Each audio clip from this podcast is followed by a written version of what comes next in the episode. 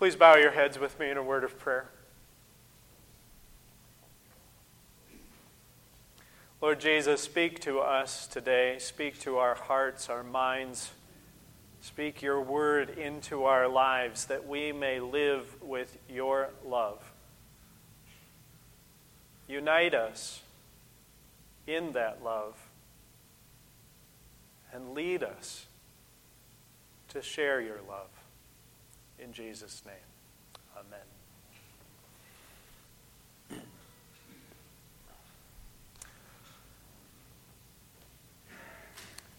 You shall love one another. As I have loved you, so you shall love one another. That's what Jesus said. Seems pretty clear, seems pretty simple, um, seems uh, impossible to actually do. But it's straightforward in any case. This uh, passage from the gospel today comes to us uh, from a familiar section of Scripture in John 13. What's going on here is uh, what we know as the Last Supper, the Lord's Supper. It is um, Jesus uh, on the night that he is betrayed. Um, the, the gospel begins with uh, today's little section of the gospel begins with a- after he had gone out.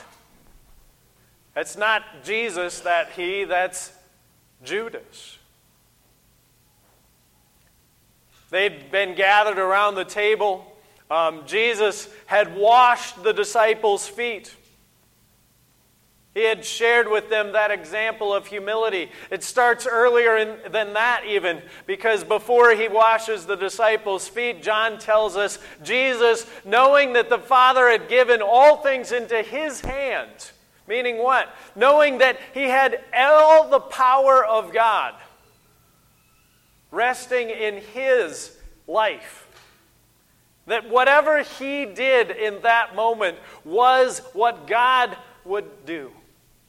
Can you imagine that? What Jesus told, what Jesus chose to do in a moment when he realized that he had all the power of God dwelling and at work in him in that moment, in that place. And what Jesus chose to do was to kneel down and to wash his disciples' feet, including Judas.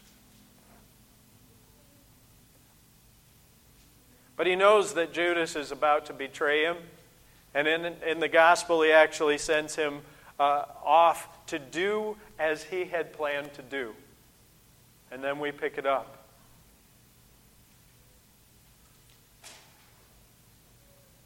After he had left, Jesus talks about the glory of the Father dwelling in him, about his life dwelling in the Father, about that that is the glory that is there and then he gives them a new command Love one another, just as I have loved you.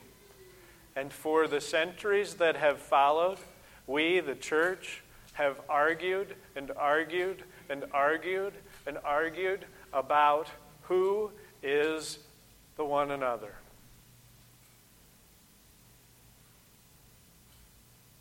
Who belongs? Who are we to love? How are we to love them? What does that mean? Who fits? Who doesn't?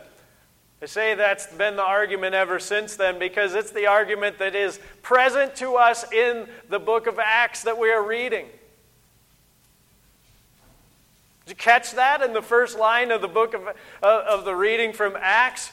Um, the, uh, the apostles and the believers in Judea were gathered and they heard that the good news had that God's word had been given to the Gentiles? Woohoo! Let me hear all the Gentiles say, Woohoo! yeah, that's good news. And yet they didn't say woohoo, did they? They criticized Peter. For what? What'd you go to them? Why'd you go eat with them? You have a them in your life? Yep. We all have a them in our life. Do you go over to your them? Do you go over to them and eat with them regularly? Do you show up at their house every day and say, Hey, I just thought I'd hang out for a while with them? Or do you, like so many of us, avoid them?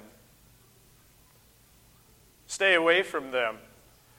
Keep them away from us. Keep them outside of the circle. Make sure they know just how much they don't belong and how much they are not one of us. Which one seems more like what you do?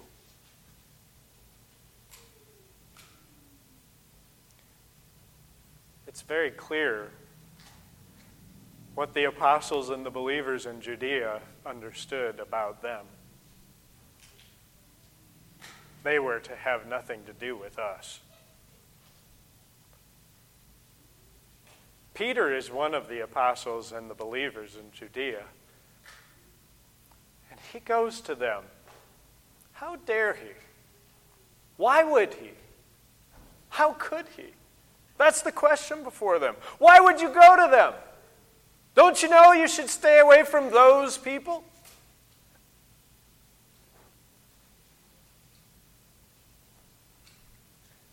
Peter's answer is so interesting because what he talks about is a vision. He talks about a vision that he had. He talks about direction from God. He talks about arguing with God about, uh, God, this is a bad idea. I would never do such a thing. God says, No, what I've declared clean, you don't get to declare unclean or profane. Go. At the door now, there's some people that are them. All the way through the all the way through the book of Acts, it's always them. I went with them. I went with them and us. There's always that distinction. You feel it. They felt it. We know it. You know who messes with it? It's not Peter that signs up for this, and it isn't you and I either, is it? You know who signs up for it? God. The Holy Spirit drives us to include them in our one another. We are just fine and dandy with our one another. When Jesus says, love one another, I tell people all the time, I'm blessed to serve a congregation that loves God and loves people. And that's rare. And it's true. And every, time, every Sunday we come here and we see hugs that are shared, and we see smiles that are shared, and we see greetings that are given. And, and when you're not here, I know that you call each other and you reach out to each other and you, and you send uh, cards and you say, Hey, I missed you. And that is love that is shared with one another. And it's a very good thing, it's a beautiful thing. Every now and then, some new people come into our one another. And when they do, what do we do? We love them because they're one another. You know where we struggle? We don't like to go to them. It's true, isn't it? As soon as you come into our one another, we'll love you. Stay out there where they are. Eh, we'll wait and see.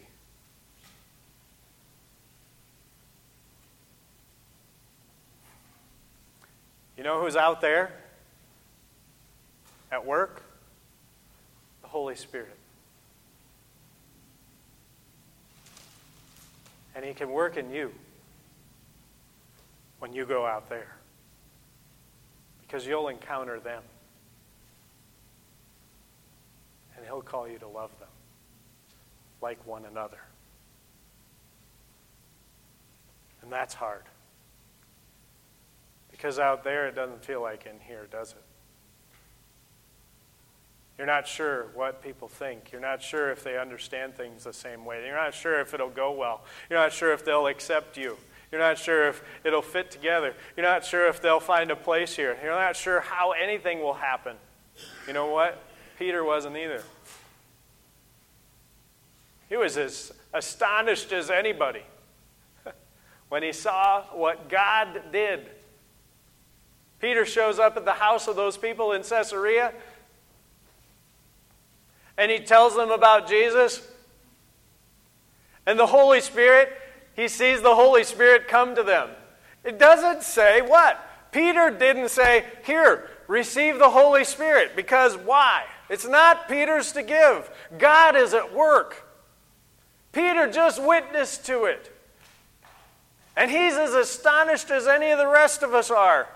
What? The Holy Spirit showed up in their lives? that, that's a new one. Think about your them for a minute.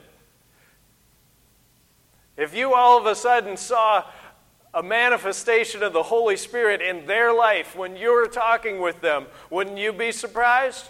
You'd be like, whoa, didn't see that one coming. But that's what God does. Peter didn't go to them because he wanted to, he went to them because God called him to. Where's God calling you? What thems has God called you to? And how many of them are part of our one another? Because we're called to love them